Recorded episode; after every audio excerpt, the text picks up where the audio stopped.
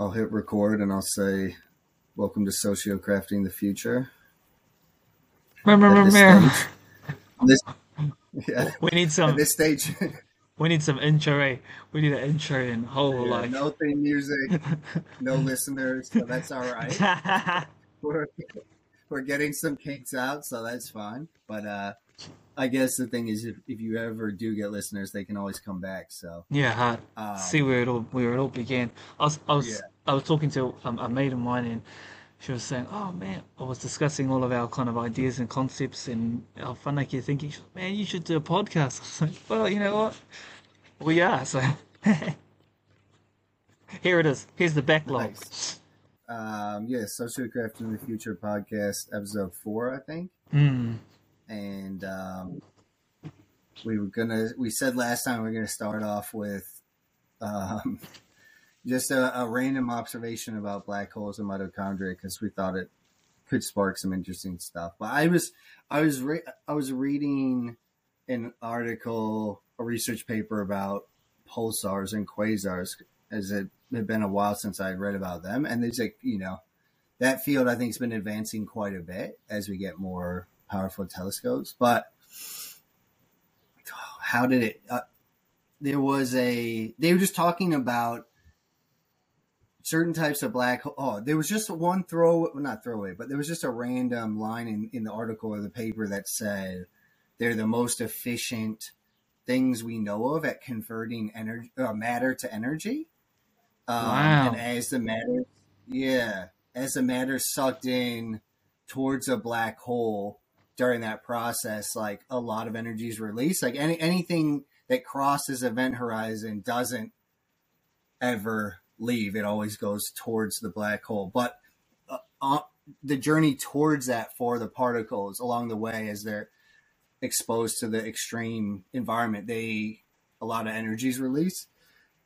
And then they said something that like certain ones, I think it's like fast rotating black holes, they can convert about forty percent of that matter into energy. Heck. And um yeah So I just thought that was super interesting, and it made me think about power sources. And then there was some theoretical physicists that had like hypothetical ways to basically make a power plant out of black holes and like harvest the energy. And, uh, you know, I was just thinking about our, you know, pr- potential aspirational civilization and different ways to function in the universe, you know? Um, and then to finish the story, I... I I don't know what made me think about it, but I guess um, when you look at a diagram, like the old school diagrams of, of of an atom, and you see the different, you see the nucleus and you see the electron orbits, and at least how they lay it out looks identical to a uh, a map of a star system with a central star and a bunch of planetary orbits. Mm. And, you know, so I just started connecting a few things, and I was like, okay, well, so I was thinking, okay, so a black hole, it seems to be functioning at providing energy out into the galaxy, right? Like it's taking some matter and then it's converting some of that into energy and is distributing that out into the galaxy. And it made me think of, I think, I think when you're a little kid and you hear about a black hole, it's a little bit terrifying. Mm. It like seems like some sort of destructive, evil thing. But then I thought, oh, like that's really, that's quite a, it's providing this service to the to the um, galaxy. They, you know, that it's they seem to be f- finding a, a, a supermassive black hole at the center of every galaxy. So I was like, you know, starting to look at it as like, okay, it's a function. It's providing a function. It's like an organelle or the nucleus of a cell, and maybe its function is like a mitochondria, which is to provide energy to the system. And then I looked up cellular metabolism, and I was like, let me just check this. How what's the conversion rate of like cellular respiration? And it can converts about forty percent of its fuel source into energy for the system. I was like, well, that's pretty weird. Mm, that must be like a, no, I don't want to say like a universal limit, but that's a cool observation, bro. Um, yeah. In my mind, I had a, I was, I've been thinking about um, and talking about setting up a compost in our town. And, you know, to, a compost, it's like a hub that takes resources, organic matter, and then reconverts it out into the community as soil that use, can be used to enrich, um, you know, the, the town or the, the local environment. And I was like, man, a, a black hole is just like huge compost piles in the centre of uh, galaxies that are just um, taking matter and just putting it back out as energy to be reused. That's what I had in my head. Mmm, yeah. The compost heap slash mitochondria of the galaxy. I'm just thinking that's either like a universal, these universal laws or clues to universal laws that are that are just present out there at the micro and macro, the ultimate ends of those spectrums.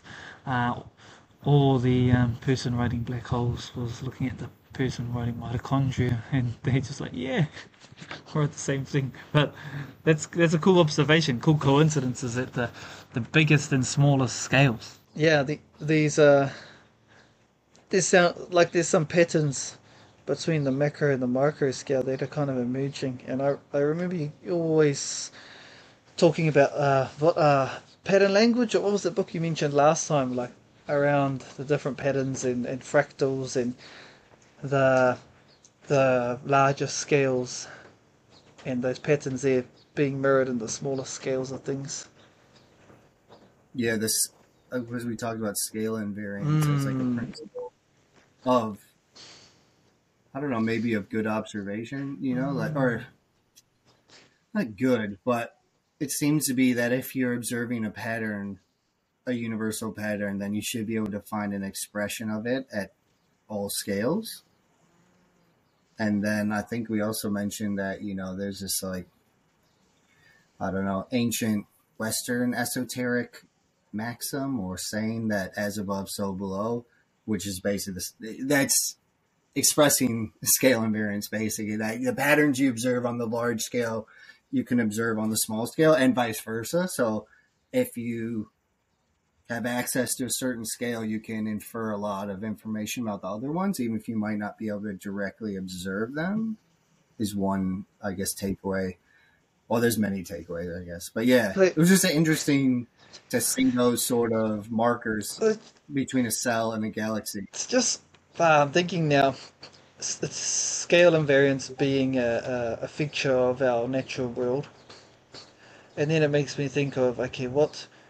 what type of civilizations, what are our future civilizations, civilizations going to look like, and how, what, how will scale invariance be present there? And then it made me think of, well, economies of scale is scale variance. And when you do something in, well, the big enough scale, things cost less. Um, and so it makes me think, does that align with the natural... with a potential natural law of scale invariance? And then I jump to, well, economies of scale, present and present and materialist, capitalist economies. And then um, in my mind, when there are economies of scale in place, something in the environment and ecosystem is missing out because it's um, it's not sticking to that to that law, or there's there's something that you've that's been missed out or exploited to to veer or to veer on the side of scale variance.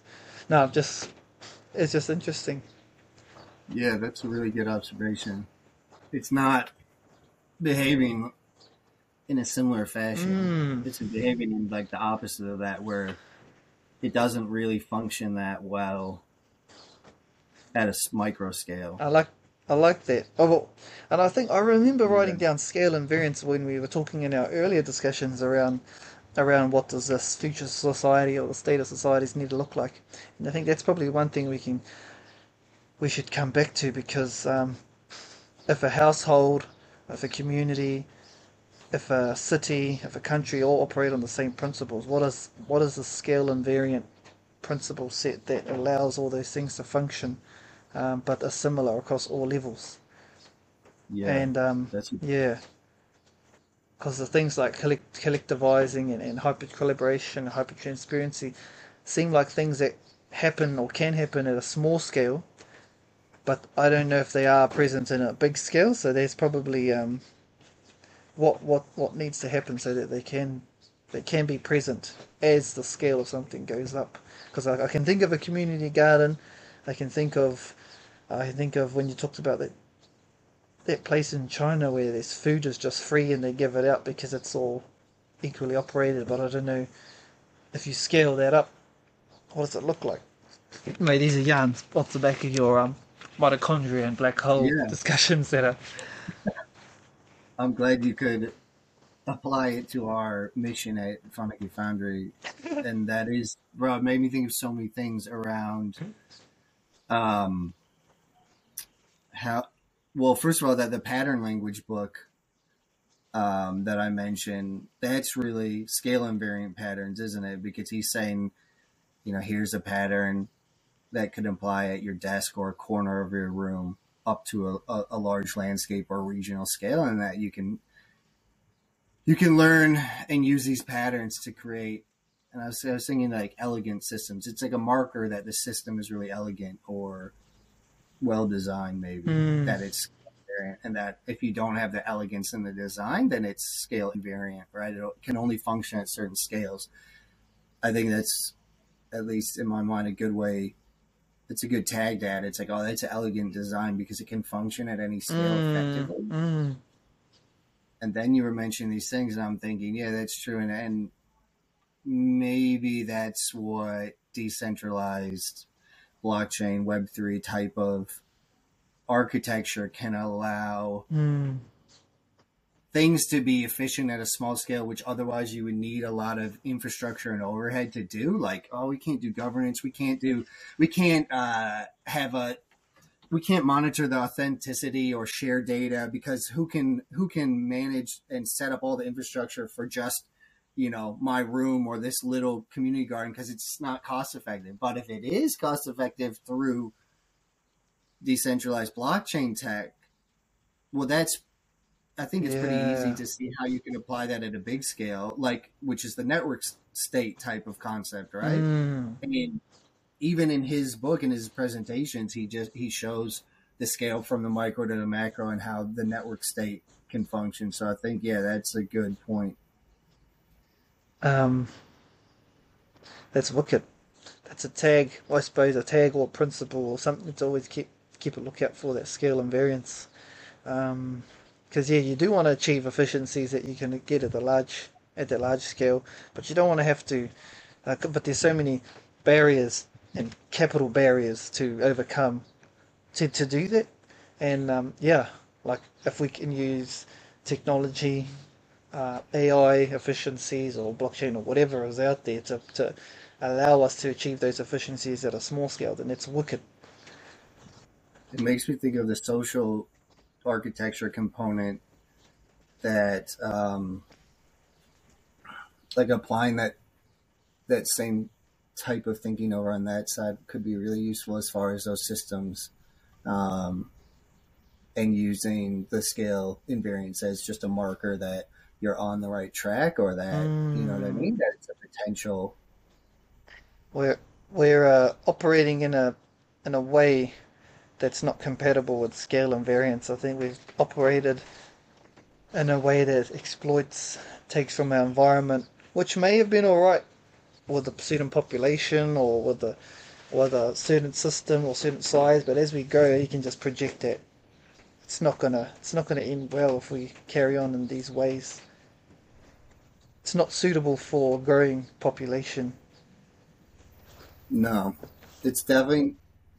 it's not suitable for progressing along the Kardashev mm. scale, you know, because those scales of civilization would, in this game, a would they would need such huge reserves of material to exploit because they're so inefficient, right? Mm. What what's some things we can unpack? Like you just mentioned the Kardashev scale, and I I don't know if we've talked about the Kardashev scale or. Um, Or social, or social scale similar to that, because yeah. when we talk about Kardashev, it's a it's a tech tech civilization type scale, eh? Um, and this that's yes. yeah. But this um this podcast, sociocrafting, was a word because it's about yeah crafting a social focused future um, instead of a technocratic type future. And what are all the things that come when you just come away from from technology being at the core. Um, so should we talk a bit? Yeah. Should we talk a bit about that, or, or, or what are other, what are some other things? I think it's good. It's probably a good time to return to that and to explore that and share and develop our thoughts. I mean, basically, we saw that we were, I don't know, somehow the Kardashev scale came up. And like you said, that's just a, that's a way to measure the total exploitation or harvest of energy of a civilization, and to like delineate a civilization based on how much energy it can harness. Um, and in some ways it's aspirational, because I don't think many people think at those scales. Like it, mm. I think that's what's cool about it to me, is that it forces you to think about scales which we don't usually think about. I mean, when it starts to talk, I mean, the first, I think one, the, the stage one on Kardashev is har- is harnessing the like total energy of a planet, which is like, I think most people, you get them there pretty quick. But then you talk about harvesting the totality of your stars, of the the star in your in your star system, mm. you know, and you're talking about, what's the name of the hypothetical uh, the structure? Dyson, I think it's a Dyson, Dyson sphere. Yeah. You know, you get to those levels and it forces you to think in really different scales, which is super interesting. But um, as you were alluding to, we were like, you know, back to the game A, game B problem. It's like, without social wisdom, social architecture that's founded on wisdom and, and in our view, on animism, creating a, a scaffolding of social architecture that can guide evolution along, or development along, this Kardashev scale, it was likely just to remain how it is now, which is, I guess, and I know, like, just one quick point on that is, you know, we can talk about all these different metrics of, and people can argue, oh, it's okay to extract, it's not okay. But I think another interesting data point is this is not enjoyable for most people right now. If you look at rates of depression, suicide, satisfaction, loneliness, like, all those markers are just showing people don't enjoy existing like they are now. And I think that's a good, a good as re, good of reason as any to just say, like, we, you know, as humans, why are we perpetuating this thing that none of us really enjoy participating in? Mm. Yeah. We are the people driving it. So anyways, it was just a little thing that came to me around. You can argue about which, how you look at the at the natural world. Is it living? Is it dead? Is it okay to do extract the X mineral or not? But I, you can't argue with the data that people are generally miserable in this type of society.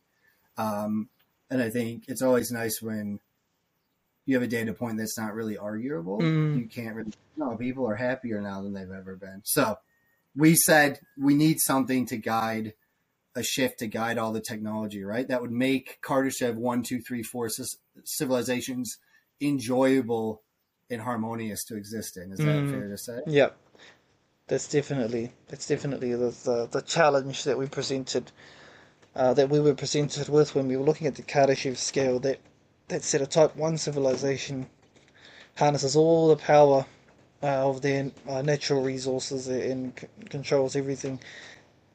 But then, like, but then, what is the social structure in that society? Like, who then controls that infinite power? Like, infinite on that scale? Is it just within the small one percent? And then is everyone just in this dystopian world where you're just a, a number? Even though there's limitless power, there'll still be authority telling you uh, oppression, depression, all of those stats are. Mm. They they're not. Um, It would be remiss of us to say that they are linked together, where if you go up the Kardashev scale, you also go up the social well-being, or these other these other scales. So we were thinking, oh, what would um what would a social scale look like? And then um, if you got a one, two, three Kardashev civilization, where three is you control all the power of your of the black hole at the center of your whole super galaxy or whatever. Uh, maybe we don't think of that. Maybe we just go between um, now and maybe one, where we control all the uh, yeah, type one. So we were like, I think we were saying, well, where would we be right now? And I think you said, someone said we were zero point seven or something, zero point seven three or um, yeah. So what would zero point seven four look like, or you know, what what, what would on the um, on the social scale? how do, what does it look like to get from zero point seven three to zero point seven four to, to, to zero point eight? What does that all look like? Yeah. And then the other questions we were asking is, um, what does it look like from here to there? And then what does day-to-day life look like? What does socializing look like? What does infrastructure look like? Where do you get food from? Where do you play? Uh, what do communities look like? And then what do they look like in different biomes, in different parts of our world, of, of coastal, uh, in all the way inland, and mountains and desert, all these different, in city, urban, urban environments. Mm-hmm. Um, what do they look like from from now until that future state, across all of these different biomes and all of these different types of activities? And we had three axes. And then we were thinking, oh, that would be, it's kind of a cube that you could form, and that's kind of where our cube, our um, what what do we call what do we call the cube? The vision cube. Vision, our vision cube. Yeah, that's uh, the vision cube holding. Our tesseract. Yeah, all of those, all those states of being, and it would be so so cool, like like a tesseract, to look in, look into it, and be like, wow, that's the map. That's what we need to follow. There's, I can see myself here. I can see myself doing these in my own environments, and um. And it's enjoyable. I'm looking at society. I'm not looking at the advancement of technology alone, but I'm looking at my role and my place within the society that is advancing. And we were saying that, you know, th- well, this is what Whanake and you and I are working on, but, you know, we think it's valuable for everyone to work on in their own way, is is to, through written and spoken word and increasingly through generative A I, if you're not blessed to be Uh, an incredible digital or or traditional artist, right? If you don't have those skills, what generative A I, I guess the positive side is it opens up the ability for people to translate some things they might have in their head or some visions or some imagination and to put it in a format that's more easily shareable. Um, and I guess even Chat G P T or large language models can even support people to express uh, imagination and visions in a written form. So we were saying, we were saying, you know, what Whanake is, what we're going to do is use these tools to explore and to show, describe, but also show visually, instills, and increasingly as technology improves in in videos or animated formats, what the different steps along the way could look like, um, and help flesh out through that process what social architecture we would imagine you would need to maintain these really beautiful and exciting components of that civilization, right? Mm-hmm. Like crafting the complementary scale that would allow progression on a Kardashev scale to occur in a really benevolent, beautiful, enjoyable way. Mm. Because, I mean, you've got Kardashev, what makes me think of a few things, Kardashev talking about, you know, harnessing, right? And it's like, that's, I guess, a non-relational way. Well, it's a, it's a mm. there is a relationship, but I don't know if it's intentional, but it becomes sort of a just, extraction yeah. and exploitation, right? But what if you have an animist foundation? Then it's like, how do we have a relationship with these things that produce energy and have like a an, an exchange that's mutually beneficial? Um, and that's, I think, a lot richer way to conceive of mm, versus an ex- was, an extraction ba- yeah. based metric. Could you have a relational based metric between people and our and our and where we live and, and the, the the animus wasn't an animus foundation? That's cool. That's like um, it's a cool way of, yeah. of articulating it. Um, yeah, you know, like how do you, uh, so in that sense, a type one civilization on our scale has a conscious relationship with all components of the earth, of the planet. And then a, a type, a type two has a conscious and active relationship with every part of the, of your uh, solar, solar system. system. And type three, you have an active and conscious relationship between your civilization and all parts of the galaxy. All things in the galaxy. Wouldn't Bro, that's wouldn't that be so cool to that's, be a part of? That's so cool. Um, and you know, compatible with, yeah. much more compatible with an indigenous way of life. I um, just before you go, I, I had yeah. in our mind we had a vision cube, which in yeah. the three axes were, it was time from now until when, whenever the time is we're going to achieve that state of maybe a type one civilization. Yeah. Uh, there was, so there was time, then there was the ecosystems, um, the different biomes. Oh, yeah. And then the other, the third axis was activities. Like what, what, what would you be doing? But I think there's one more which takes it to the tesseract, which is what around scale and variance. And I think that it has to be um, if we have a relationship with every everything, what does that look like at a global scale, and what does that look like at a, at a household scale? So those, I think that's the one other dimension. Um, Just going off the start of our conversation, that we may need to capture within our vision cube or vision tesseract, because the cube could be appropriate for a large scale, but then it might not reflect day-to-day life in, a, in a just a little village versus um, the infrastructure that we'll need to, to talk with the rest of the solar system. Um, yeah, I think that's also really... That was all. I just had to say that I just had to chuck the scale of variance part into the vision cube, so it was there. Um, but I love the way you've articulated a type one civilization on the social scale, um, this relational scale. That's wicked. Yeah, that's such an exciting way to look at it, to imagine measuring relational strength and connectivity between society and the other components of this larger living system on the planet, you know? Mm. And it also is really exciting because it gives you a little bit of direction on what sort of techniques, technologies, social systems you might need to increase relational connectivity, right? Because in some senses, well, many senses, some information technology has increased that. Um, some of the general infrastructure of the internet, some the way we're connecting and recording a podcast is increasing connectivity mm-hmm. between components of this, you know, planetary system. But it also, I think, can give you areas worth exploring or give us around what other things could in, increase relational connectivity. You know, what other techniques, modes of being. Yeah, it's fascinating.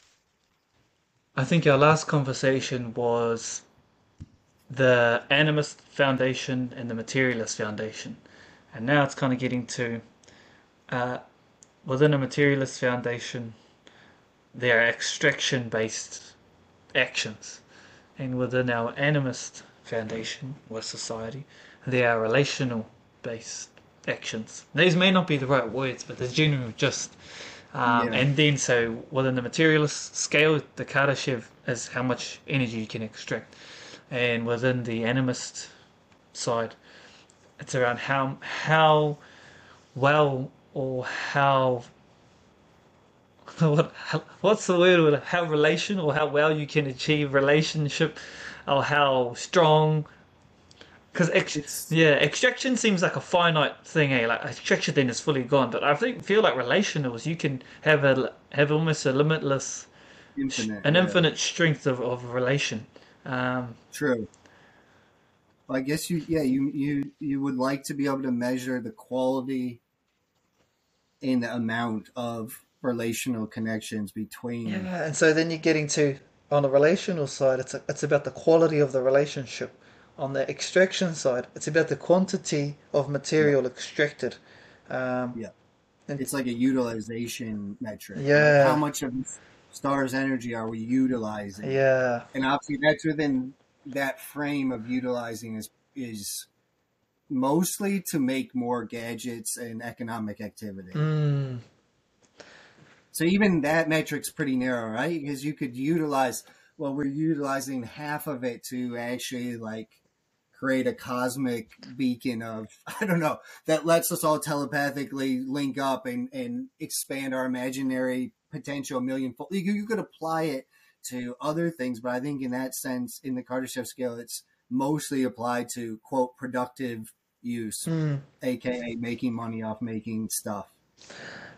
Like the cool, the cool thing about thinking about it in this way is they usually if you think on this animist side, you think at a village level, you think at an immediate, immediate environment in my relation, and then so default, you don't think interplanetary travel and, and growing beyond your solar system. But I think this way, in terms of the quality of your relationship between all things on your on the planet, from your local ecosystem to this global ecosystem, how how strong our connections are, our relational connections are, it can then extend. Like it, then it brings into this narrative, it extends beyond just our planet. When you're thinking of civilization growth on the Kardashev scale, then you do, yeah. then it does encourage expansion, but not expansion for um, like not imperialist expansion, not extraction-led expansion, but relational. Um, Bro, I love that. Yeah. Yeah, then you're like, because in my head, as we've been talking, I keep thinking about how diff- different base layers of your society affect the why that your society has. Mm. You know, because I always go back to, well, why we do any of this? Why, like, why, why do you just infinitely want to extract more energy and make more things? It's not... There's not a clear why given, right? Mm. It's just like, but what you said is so cool. Like, why do we, why are we, like, why do we want to get to this next star system, next galaxy? We want to connect and build a relationship with all the stuff there. It's more potential connections into this growing community, family. You know, it's like, that's a, that's a really beautiful desire, I think. Mm. You're like, who knows what's there to connect with and what incredible richness it could add to this connectivity and to this community, right? Mm. So it's like, oh man, that's such a, I think, a positive drive for exploration. Ah, that is. Like, yeah, well, that, I, that is though. But it's like, it's, it's it's actually, yeah, we just, this is what it's about. It's exploring socio, it's crafting it as we kind of explore. These are like live explorations yeah. of what, we, what we're thinking and what's potentially what's possible. I mean, we are figuring stuff out as we go, you know, and mm. sharing that process. It's like, oh, that's amazing. So, yeah, we sort of just encountered this thought for the first time. Exploration is a really powerful thing that can unite a society or a group of people. And but there's a lot of historical links to it, which aren't necessarily positive, mm. you know, even at just a mild level. It was often, I think there was genuine explorers that genuinely just loved finding the unknown. I think that's pretty okay. There's a lot of exploitation, displacement, trauma, genocide associated with it as byproducts because of what was at the base of those explorer civilizations, right? Mm. But I think there, most people recognize there is something really beautiful about this, that just the raw concept of exploration removed from mm. the historical damage. And most of our different cultures have some form of exploration, you know, in their social architecture. And I think what's beautiful about what you laid out is it's a way to have this shared aspiration of our civilization around exploration mm. and connect it to a baseline, a base foundation, which will help influence it to be a positive process. Mm.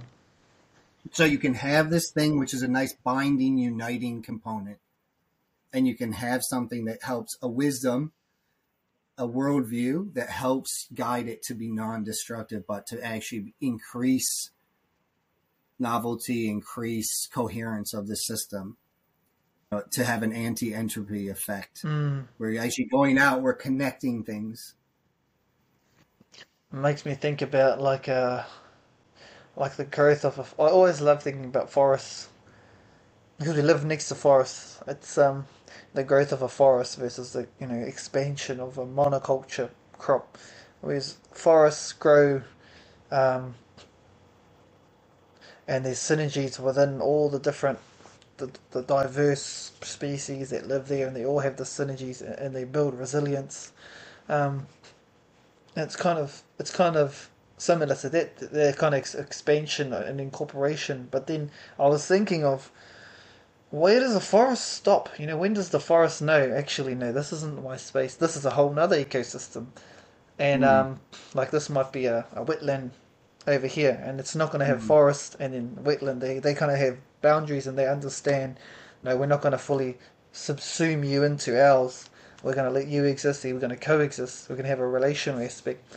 But then they do have a relationship in, in terms of maybe the water cycle that links them together, or different when you take it at a at a at a macro lens. And so I'm thinking, how do we how do we have relational um, how do we create relationships beyond our planet, even just beyond mm. our country, in a way mm-hmm. that um, we can respect each other's ways of being and enhance each other's ways mm-hmm. ways of being, but without saying we're all one. You know, we're all like we're all a forest. Whereas if you look in the forest, it's all everything's unique and different. But then a forest can be different to to a wetland, can be different to um, you know coastal environment. Yes, I'm just thinking those are some other thoughts of. Um, maybe that's a scale and scale and variance example as well. You know. Um, There's richness and, and diversity at all scales, but they all are relational. So, yeah, I'm just thinking just another. No, man, it's good. I, I want you to keep going on that thread. It is scale and variance, and teachers are, or forests are amazing teachers, and I think areas for us to learn for, from. And, you know, the tree as a unit is very scale and variant to the forest because they're very similar in many ways, right? Mm-hmm. These rich ecosystems that are symbiotic between a lot of different subcomponents. So they are already, even within the forest, is a great example of, of sort of scale and variance. And a tree itself is a big ecosystem that has harmonious relationships between a lot of things, that creates air from, or creates oxygen from carbon, creates sugar from light, you know, provides habitat, filters water, uh, filters sound, you know, does all these incredible things. Um, And then a forest is like that on a larger scale. But I love what you said. I think it, I'd love to hear you talk more about this. I think it's a great practical component to our social architecture, which is you're part of a thing. The subcomponents, the members of forests, are part of a thing. They function as individual sovereign things that can make their own choices and have their own lives, but they also part of a functional whole. Mm. That's, I think, the place to learn from for how we can craft social architecture, right? Do you have yeah. any more thoughts on? No, I think that's these... that's articulated really well. Like I think, and as you are a part of that functional whole, but then there are other functional wholes that you are also in, a, a network of, and so there's in relation in, to, right? in relation to. So just as you are a subcomponent of a larger whole, the whole that you are a part of is a subcomponent of something else. And they all speak together and, and work together in certain ways and rely on each other in certain ways. And I think that that fractal shape there that can mm. keep being applied at larger scales. And so there exists a relational scale and variance, potentially. Um, it's a way for us to learn how to apply it at a larger scale. Yeah, right? That's yeah. What I'm like, we, and so we can see... We could look at a tree and then we could explain it. You either get it or we could explain very quickly how these relationships, and there's parts and a whole, a forest, an ecosystem, and even a planet. Well, what this gives us as a guide to is like how you can conceive of that beyond a planet, which I think is where for most of us, we haven't invested a lot of time in thinking, how do you do this beyond a planet? Yeah. I, I, I come back to the smaller scale too, because it makes me think of, we had just recently the big, the big hui, Uh, the big hui a motu for Te Iwi Māori, and it was the first time, one of the first few times, I wouldn't say the first time, but one of the few times that Te Tai Tokerau, who are traditionally not our kingitanga iwi, they are Te Tiriti o Waitangi iwi, have come mm. have come down uh, to Waikato, and they had a strong presence, and they were united, wanting to let everyone know we're here. And then it was also one of the first times, well, you know, while I've been around, that us in Waikato, within our haka, we we we had Te Tiriti o Waitangi, and we were, you know, we never haka that on our side. Um, and so my, my my example is like Te Tai Tokerau, Waikato, He Whanau Apanui, all of these different, they are all different rākau within a forest. And um, they're all unique in their own ways, but they all potentially can work together as, as a large forest. Um, but then when you, the other thing is, if you're trying to work with the forest, if you're something else, like I'm thinking, if you're the crown, and you think all of you are the same, well, that's, mm. that's you know, and then so all, all you, you try and group that forest into so, iwi structures when they were traditionally hapu structures, you have iwi structures come up, then, um, then there's not, that's not a relational, like between your whole and another whole, that's not a good relationship. Um, mm. So yeah, I'm just thinking, just as you had whānau, marae, hapu, and they're all working as part of te iwi Māori, or working towards becoming this whole unit. How you engage with another whole unit, that the other has to, you have to work symbiotically, and it has to be kind of a back and forth, like a, like a te tiriti type thing. Um, um, but yeah, because they can be compatible, but they have to, I think one whole system has to understand the other system for them to work together. And I think if we were to develop as a species on our planet and encounter and, and what, try to have planetary engagements with another, whatever, we'd have to have a fuller understanding of that and not just impose our understanding of how we are on that. Anyway, more, that's, more, more. That's, yeah. That's so interesting because, I mean, yeah, there's a lot of wisdom in what you said, but that made me think of that. You know, they're coming in as this large, beyond a nation, right? Like a global mm. uh, empire. And then there's systems here of, of social order that, you know, they made up, you know, oh, Marae yeah. in there as well. And they didn't really meet them on those layers. Yeah. Right? And well, I'm just keen to hear your thoughts around, mm. do you think that's an incompatib- like incompatibility of scale? Or is that maybe an in- incompatibility of the foundational s- stack? Maybe that's that, eh? Maybe if you're a forest based on an animist stack and then there's another forest based on a materialist stack, how do you have a relationship? And then how do you also navigate the, the quali- how do you achieve a quality relationship between those two worlds? Do you have a treaty? No, you don't. Yeah. But yeah, I think that's a challenge too. Is when um, when you're interfaced with like a forest and a city, mm. what happens? Yeah. Yes. Yeah.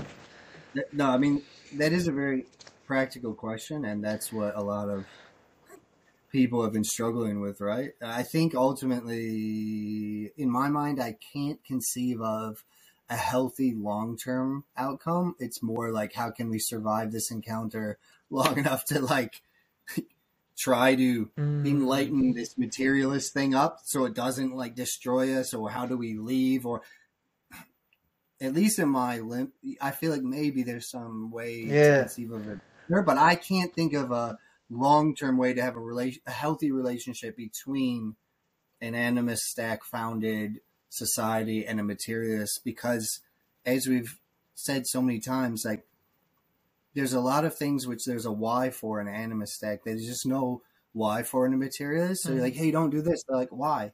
And you're like, well, because. And they're like, well, that in our system, that's not a because. Mm-hmm. It's not a thing, it's not another entity, it doesn't have experience, so why does it matter what I do to it? Mm-hmm. And it's like, I don't, I can't, it would be an supremely elegant system that could engineer a, a harmonious thing between those two. Yeah, that's beyond my capability, you know. Yeah, and I think in my mind, may not be everyone, but in my mind, I visualize an animist stacked society as a as a forest, um, and all the synergies, and I and I imagine a materialist stack as like a as a high tech city. In the middle, I'm like, how would they meet?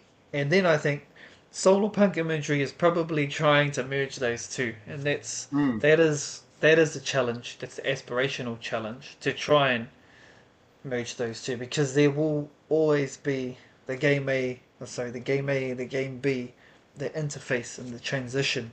And maybe Solarpunk societies are transitional societies that may sit somewhere mm. along our on our social scale of civiliz- advancement of civilization, um, and that's maybe all we can. we can conceive at the moment is is yeah. is that, because that's our wildest. But that isn't really. Um, that's maybe not. If there's maybe not true relationship between all things, but a compromise and at the interface. This like a halfway. Yeah, it's like a, it's like a tra- it's like a transitional point, which um. Because I think. Yeah. Go ahead. Mike. No, no, that, that's all. That's all.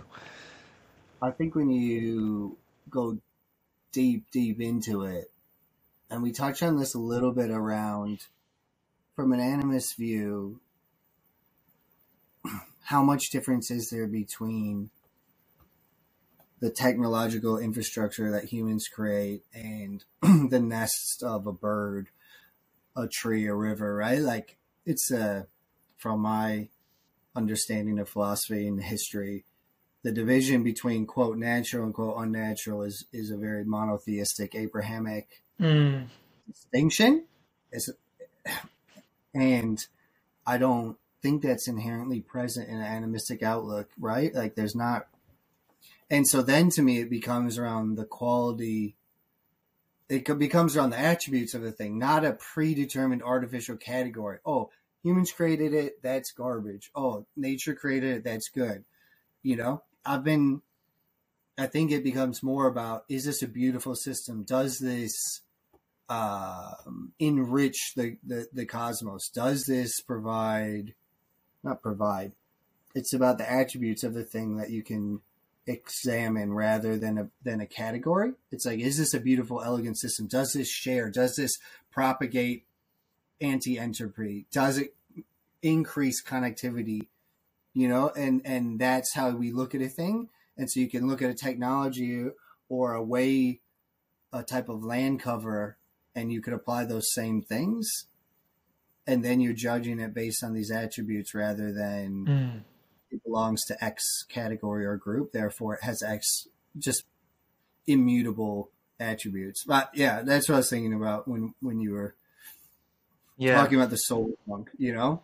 It's like, rather than judge it, does it come from this or that? It's like, what are the characteristics or attributes that it brings to that's, the world? That's pretty cool. Like, the attributes and what it brings, because when you get to that um, natural or unnatural or, or things that are created from natural world or human world, human and non-human, then you introduce a scale, and then you're introducing mm. like a, um, like, you know, straight, straight away of our Aboriginal whānau who weren't even on the human scale until the nineties yeah. or something, or, or um, the, the because you create a division. Yeah, it's anti-relational, right? It's instant division. Mm.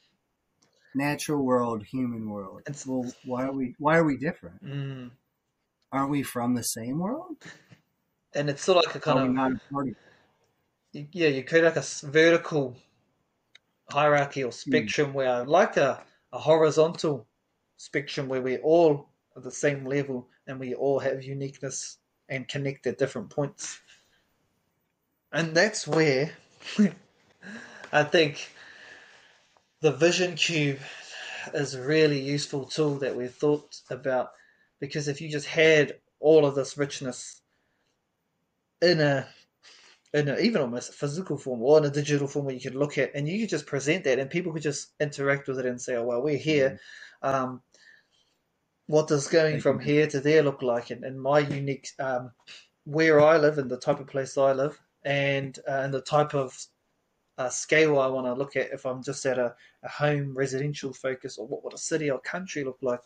Um, that would be such a great tool to communicate. And I think that's where we saw the value of, of, Um, using generative A I and p- developing a Vision Cube as a storytelling um, mm. mechanism, as a communication tool, something to take this big concept and put it into just digestible images that people can um, fill the blanks in with their mind. And I think even a navigation, it becomes a navigational device, right? Yes. For people, they can use it to navigate towards things that they like in it, or mm. to orient themselves. Yeah, I, I like um. You talked about the uh, I just I just had to quickly Google it. The long now, which is at ten thousand year clock, and I think it was like Jeff Bezos they put put it in there, or someone put it in there, uh, to be like, you know, we want to think along these long time frames. That's not really a navigational tool. That's not really um, where are we going. That's how long is it going to take to get somewhere, wherever that is, yeah. is irrelevant. But I think a vision cube could um, could be appropriate, and you could have you might have multiple for different scales in there. Like, but but if we had that's phase two.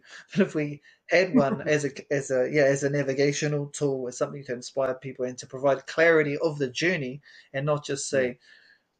It's going to take a long time to get somewhere. Oh, that, that's not where we're yeah. But where are we going? Yeah. Why have we decided to go there? Yeah, and um, and mapping it out so that we can clearly see together, is this where we want to go? Like, this is one way to, to get to a final mm-hmm. destination we all want to go on, or is it not? Do we want to go on something different?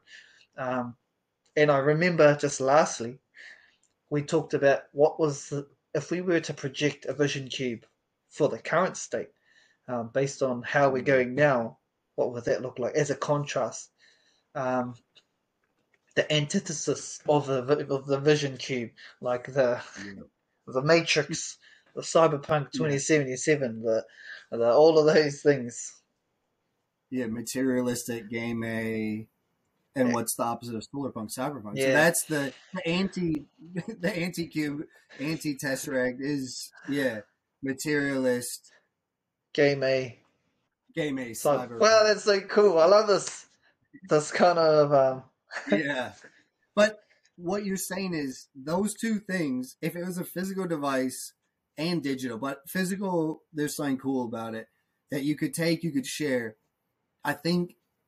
Well, I know because we've just, just through two D images already, we've seen tremendous reaction, interest, and development of different people's own internal understanding of what we're talking about here.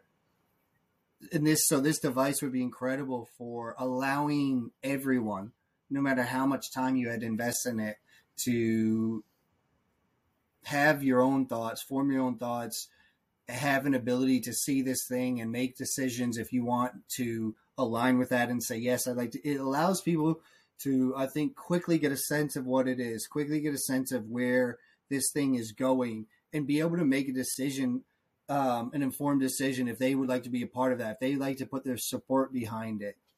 A vision cube where you could get, pull apart and look at each part of that cube and be like, yeah. This is cool. This is what I like here. I'd like to see myself in this. Or oh, this would be better. And then um, yeah. being able to use that as a sense-making tool to figure out, do we, is this something that, that's cool? No, let's work it. What a cool, what a cool session.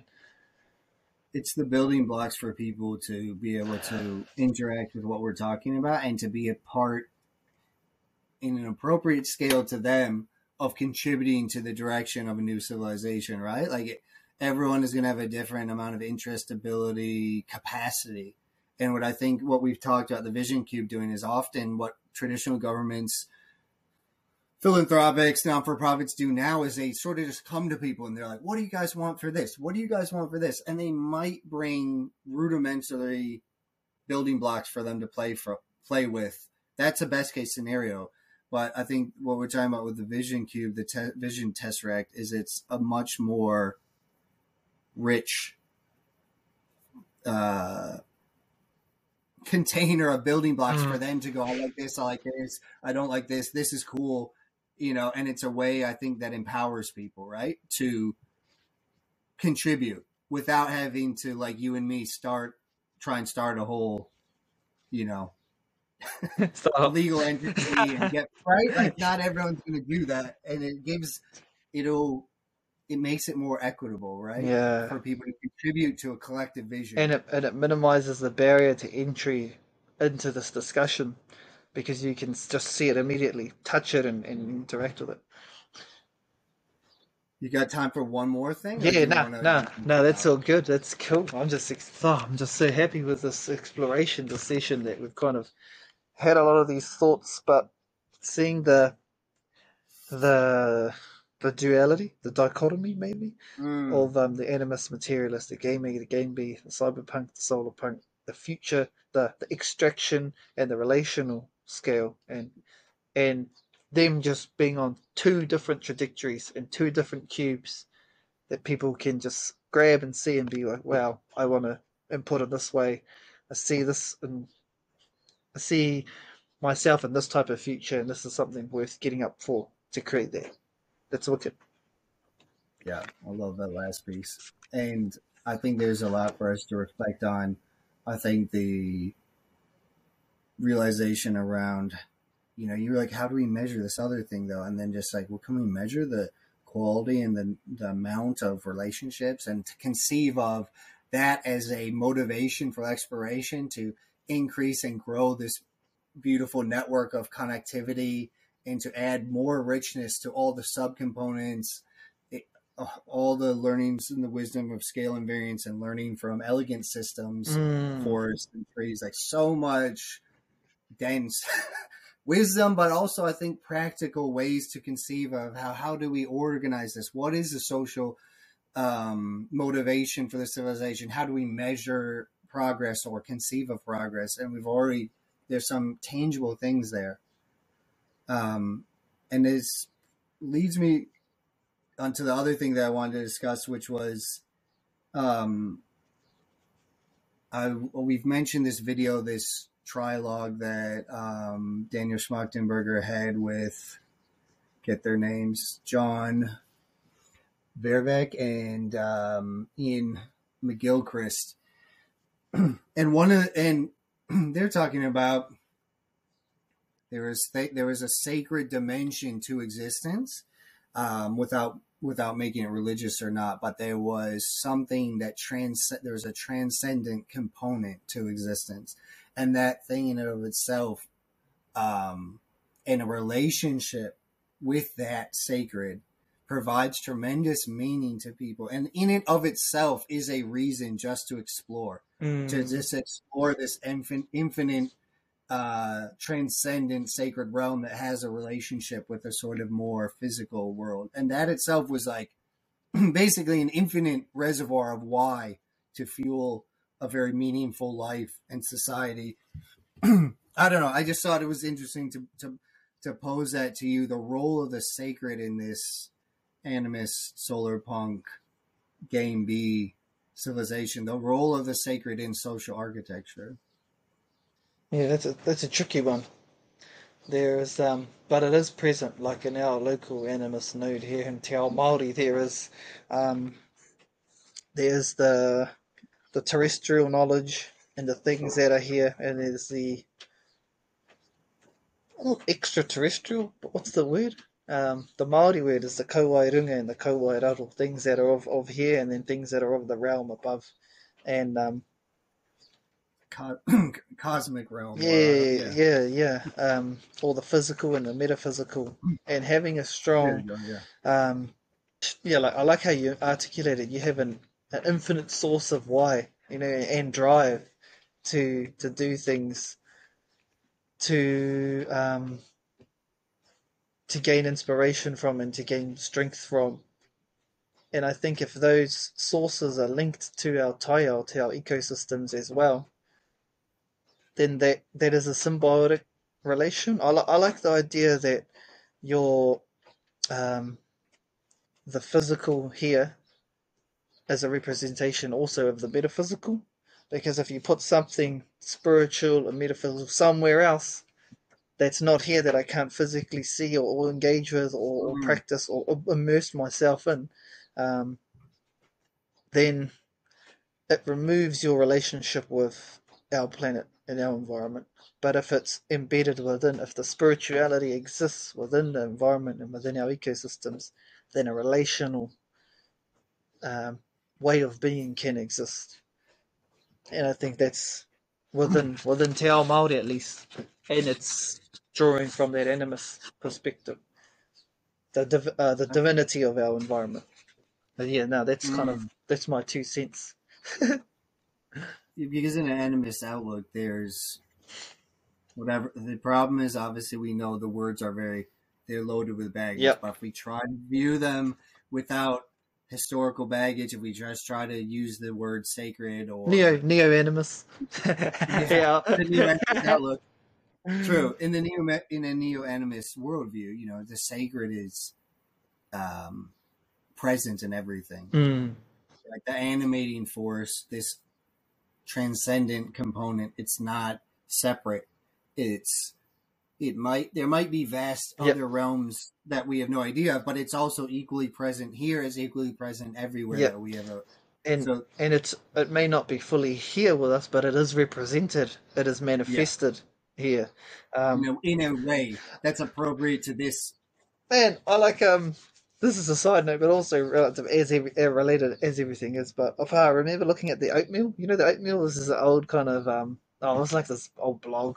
Little funny things, oh, yeah. and they did one about the um, mantis shrimp, and so the man yeah. the mantis shrimp's like this ruthless creature in the sea, and it likes it's like can crush its hand and create like mini explosions. It seems the stuff it's wicked, but it's um wow. the I think they talked about its eyesight and its vision, and dogs have two like cones of sight, so they see black and white. Oh, yeah. We have three, I think, and it's got like seven or something.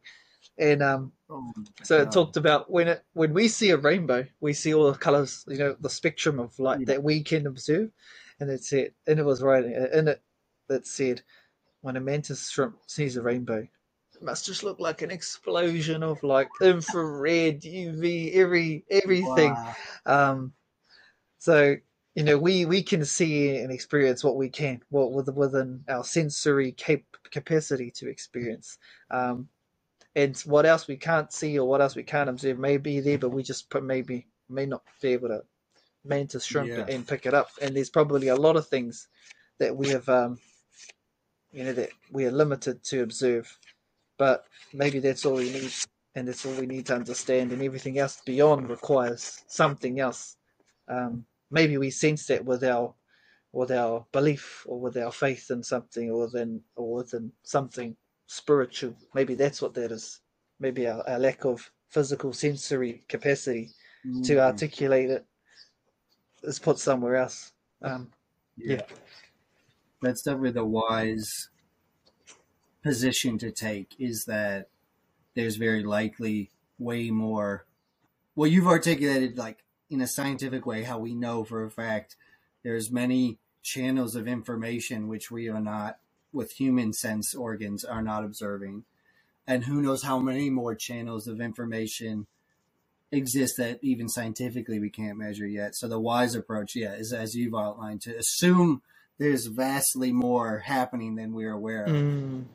And the reason they bring up sacred, the sacred and stuff, I think they're talking about the meta crisis and the emotional drivers. There's some really cool stuff about left and right hemisphere that I won't go into now, but they're talking about the epidemic of loneliness and how the, uh, for many people don't have any relationship to the sacred or divine in their lives. And that conversely, when you do have an, uh, an actual day-to-day connection or relationship with that, that it can provide a lot of meaning to someone's life. But it makes me think, your Game B talks about this a lot, a lot of, I think, wise traditions talk about, you have to work with, with things as wholes. Um, to get the most accurate sense of them. And if these other components of existence, sacred, transcendent, whatever labels we want to put, if they are part of this whole, then if our architecture doesn't deal with them, you know, I think we'll always have this huge blind spot. And at the very least, acknowledging them, even for now, if, even if that's the most we can do, I think like that's just a, a wise approach for mm. us in laying out a proposed social architecture, right? And I guess, yeah, to deny that those things have always been a part of a human experience and that there's much we mm. measure, that's the best starting point, right? I guess. That's the, that's the, the known unknowns for us. Yeah. And then the unknown unknowns are there. there too. We know they're there, and um, yeah, we wouldn't be doing it we'll be doing a disservice if we didn't acknowledge that part within our within our whole society. It can't just be without that, because we would be then migrating to a materialist everything that's that I can touch. Yeah, one hundred percent. that's going to be tricky too, like tr tricky to capture and articulate. Uh, and um, that'll it's be so a, loaded. Yeah, and I'll, that's probably a part of yeah the big our big uh, exploration and discussions when we when we engage with other people, as and as our mm. as our um, kōrero here and ideas expand and we bring other people in to flesh things out. That's I think that'll be a really critical part that we need to collaborate on. Yeah, uh, crowd, one hundred percent. You know, collectively crowdsource. What are they called when you yeah open source that one? Yeah. Crowdsource, yeah. Mm. Well, it made me think that you know animus is a distributed system of divinity, right? Mm. Because it's distributed amongst all things, very much like some of these distributed blockchain Web three mm. systems in that sense. And I think there's general principles when you talk about this very loaded area um, of sacred, divine, religion is it always gets dangerous, and there's a bit like a cult. When it has to be mediated by an official, you get into risky territories.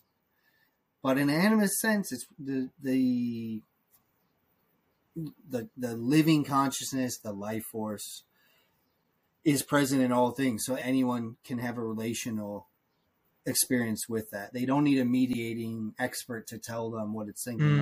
right? Anywhere they go, in everything, in every object, in every place, there's a level of that other thing, that that sacred thing, and they can have a direct experience of it. And so that's why I think Anisman has a lot of inbuilt safety protocols. Mm. Any, humans are very clever. We can abuse anything, and I'm sure we will. But I think Whoop. we talked about things that, at least you, when you return back to the core of it, it's a very healthy core, I think, and it will help provide stability on fleshing out that component of this social architecture. Yeah. Um, yeah, definitely. I was going to go and add some more, but, um, but we'll save for next time. yeah. Yeah.